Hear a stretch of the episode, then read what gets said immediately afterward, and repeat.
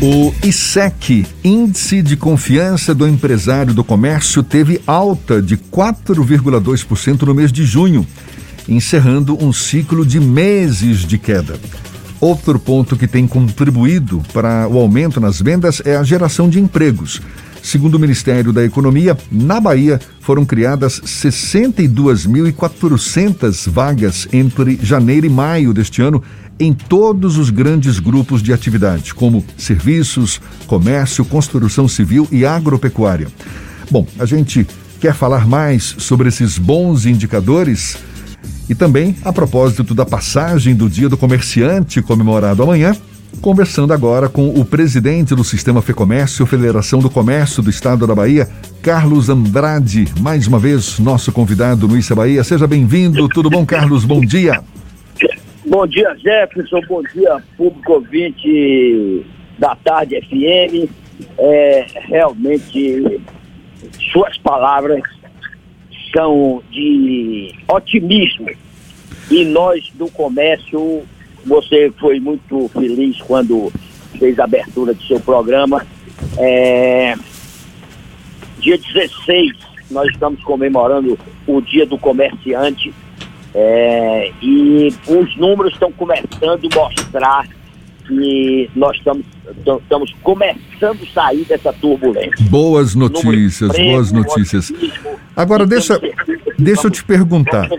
Essa alta do índice de confiança do empresário do comércio, por conta de quê, exatamente? Já é possível estimar o quanto o, o desempenho do comércio já conseguiu recuperar do que foi perdido por causa da pandemia, Carlos?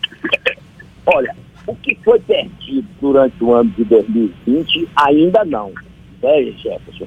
Você sabe que os números de dois mil e vinte foram catastróficos, mas se nós fizermos um parâmetro com dois mil e dezenove, nós estamos começando a chegar, é, é, é parecido, estamos começando a ter os números parecidos com dois mil e dezenove. É, e eu acho que o otimismo é em função do quê? Da vacina, em função do número de leitos, em função do, dos números apresentados pelos governos, o governo estadual e o governo municipal. Eu acho que o trabalho conjunto do governador junto com o prefeito é, sinalizou muito bem, o público absorveu bem, foi um trabalho muito bem feito, e, e o consumidor está começando a criar. Primeiro, o consumidor juntou um pouco de dinheiro durante essa pandemia e agora está começando a sair, está começando a gastar muito timidamente, porque os números não estão consolidados, mas nós entendemos que já estamos vendo uma luz no fundo do túnel. Eu me lembro quando a gente conversou pela primeira vez nesse contexto de pandemia, ainda no ano passado, que o cenário era bem tenebroso, não é? Falava-se em grande parte das, especialmente pequenas e microempresas, é, fechando as portas, com dificuldade de acesso a crédito. Como é que está essa situação? Isso foi revertido? Parte dessas empresas, elas conseguiram se reerguer no mercado? Estão de volta à atividade? Ou ainda há uma grande parcela de micro e pequenos empresários que se ressentem dessa pandemia, estão com as atividades paralisadas? Qual é a avaliação que o senhor faz? Ô, ô Jefferson, realmente a, a empresa do comércio, você que conhece bem O, a cidade de Salvador e o estado da Bahia, a empresa quando fecha a porta, para reabri-la é complicado, entendeu? Nós entendemos que houve durante março de dois mil e vinte até novembro, houve uma queda muito grande, inclusive com o fechamento de muitas lojas. Nós perdemos aí entre vinte e trinta por cento do comércio fechado, mas agora, nós tivemos esse início de ano, no mês de março, também outra segunda onda, mas eu entendo que o, houve ajuda emergencial o, em dois mil e vinte, que circulou em, em torno de trinta bilhões de reais para o estado da Bahia, que foi, alavancou o comércio, mas nós ainda estamos precisando muito. Eu entendo que, como eu lhe disse há pouco, e o mais importante É, a federação trabalhou muito em cima de três fatores. Primeiro, a saúde, a preservação da saúde. O comércio foi quem mais trabalhou forte na prevenção da, da, da vida, é, usando os protocolos que a Prefeitura e o Governo do Estado determinaram. Nós fomos rigorosos e fizemos a nossa parte, com o distanciamento, com o uso, o uso do álcool gel, com o uso da máscara, com a medição de temperatura no acesso às lojas.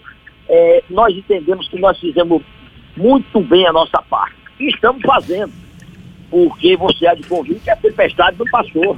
A pandemia está aí, os números estão aí, tem melhorado bastante, mas nós temos certeza que nós vamos ter um segundo semestre muito mais produtivo, muito mais, é, com muito mais vendas, e que teremos um Natal de dois mil e vinte e um com mais sucesso. Carlos, como é que funcionou a questão do apoio das instituições públicas, do, dos entes públicos, Estado, União e municípios, ao comércio? Houve, ou vocês acreditam que era possível ter feito mais concessões para esse setor? Ô, ô Jefferson, eu acho que o governo federal faltou muito planejamento por parte do governo federal. E, obviamente, quando não existe planejamento do governo federal, eh, os governos estaduais os, e os municipais, não é só Salvador, que nossa federação abrange todo, todo o estado da Bahia, nós entendemos que faltou um tal planejamento. Mas, mesmo assim, com o diálogo que houve entre o governo e, e as prefeituras, a coisa foi razoavelmente bem, e os números dizem. Por si só, os números dizem. A Bahia está numa situação média. Agora, o que faltou muito é, é crédito. Entendeu? Crédito bancário, você sabe que para o comércio, principalmente, e você fez essa ressalva, o pequeno, o médio, o microempresário, o dinheiro chegou muito pouco. Porque, geralmente, um, um grande empresário tem acesso ao banco, tem linha de crédito. Apesar do governo dizer que tem linha de crédito, mas é, como existe uma pulverização muito grande, o comércio representa setenta por cento do número de empregos, a quantidade de empresas é, é, é quase oitenta por cento do número de empresas do comércio, serviço e turismo. Infelizmente, o dinheiro foi pouco. Chegou e ainda, o dinheiro é muito burocratizado. O banco pensa só em dinheiro, dinheiro, dinheiro. Não pensa no empresário, não pensa no emprego e, e não, não, não pensa em manter a empresa viva. Infelizmente, o serviço bancário é, no Brasil é perverso. É perverso. Como você acredita que vai ser esse período pós-pandemia? Vai haver geração de empregos, aquelas vagas que foram fechadas, ou você acredita que esse problema ainda vai perdurar por mais, pelo menos até dois mil e vinte e dois, quando aí vai ter um fôlego maior em dois mil e vinte e três, inicia a retomada efetiva? É esse o tipo de projeção que vocês têm feito na Fecomércio? Ô, ô Jefferson, nós estamos aguardando. Você sabe, nós não somos, não temos bola de cristal.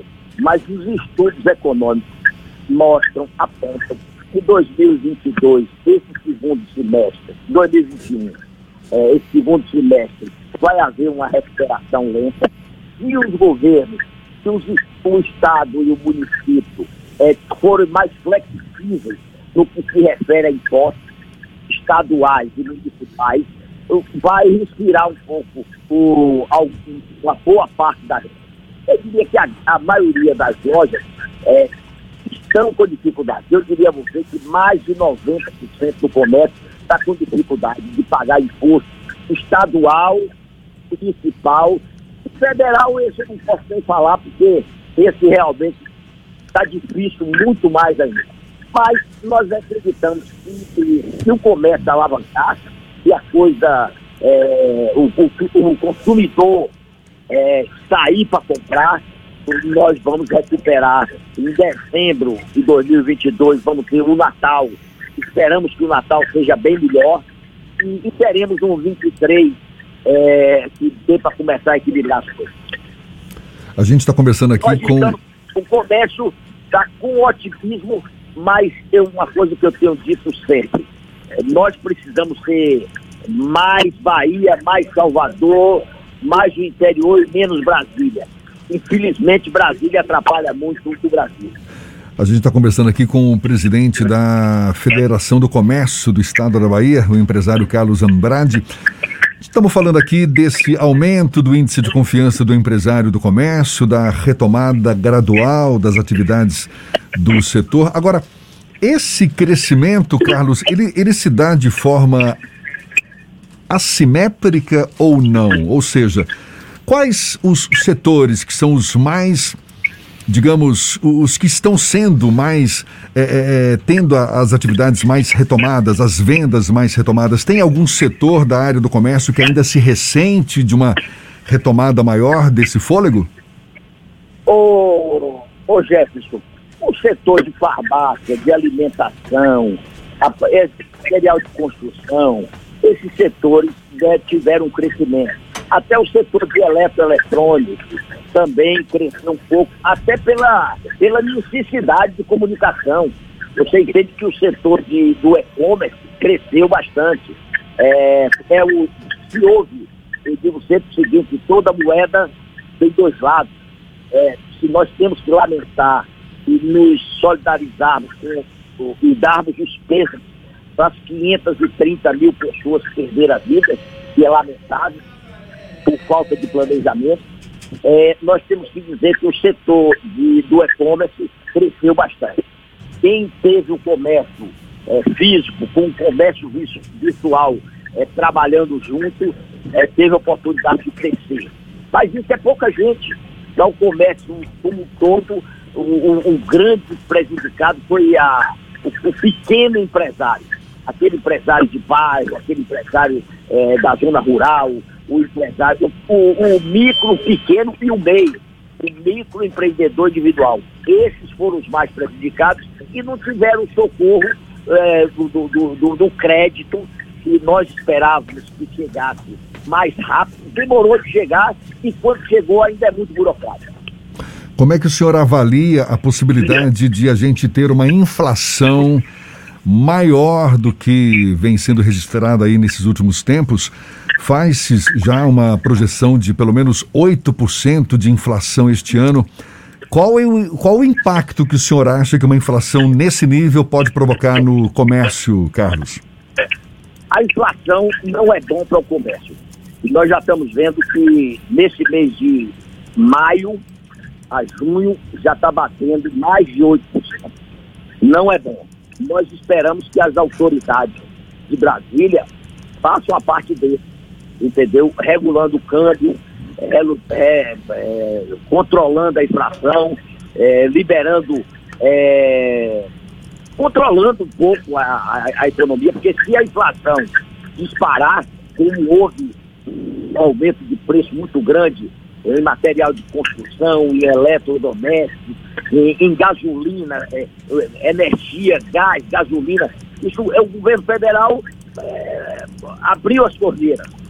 E, infelizmente, quem paga essa conta é, não é só o empresário. Quem paga essa conta é a sociedade.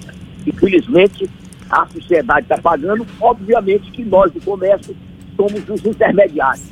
Quem paga essa conta é, é a sociedade, mas o comércio aqui é, é o depositário disso, e com essa inflação alta não, não teremos boas perspectivas para vinte e dois, vinte e um, nem vinte e dois.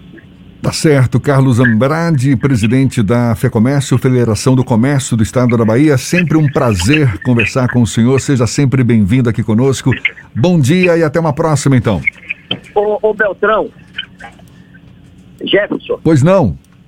Eu queria lhe lembrar, sim, que dia dezesseis é o dia do comerciante. Sim, nós, sim, amanhã.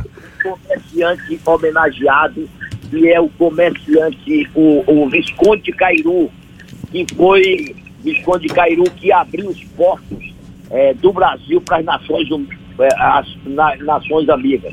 Eu acho que eu queria registrar amanhã, dezesseis é, de julho, o dia do comerciante. Normalmente nós fazíamos uma comemoração, O ano passado e esse ano não fizemos por motivos óbvios, mas nós queremos homenagear todos os comerciantes é, que, que se mantiveram vivos durante essa pandemia, e queremos também lamentar e dar os pêsames àqueles que perderam seus entes queridos. Nós temos a lamentar essas perdas e homenagear aqueles comerciantes que continuam vivos, dando emprego, gerando emprego, gerando renda, pagando imposto. Esse aqui é o mais importante.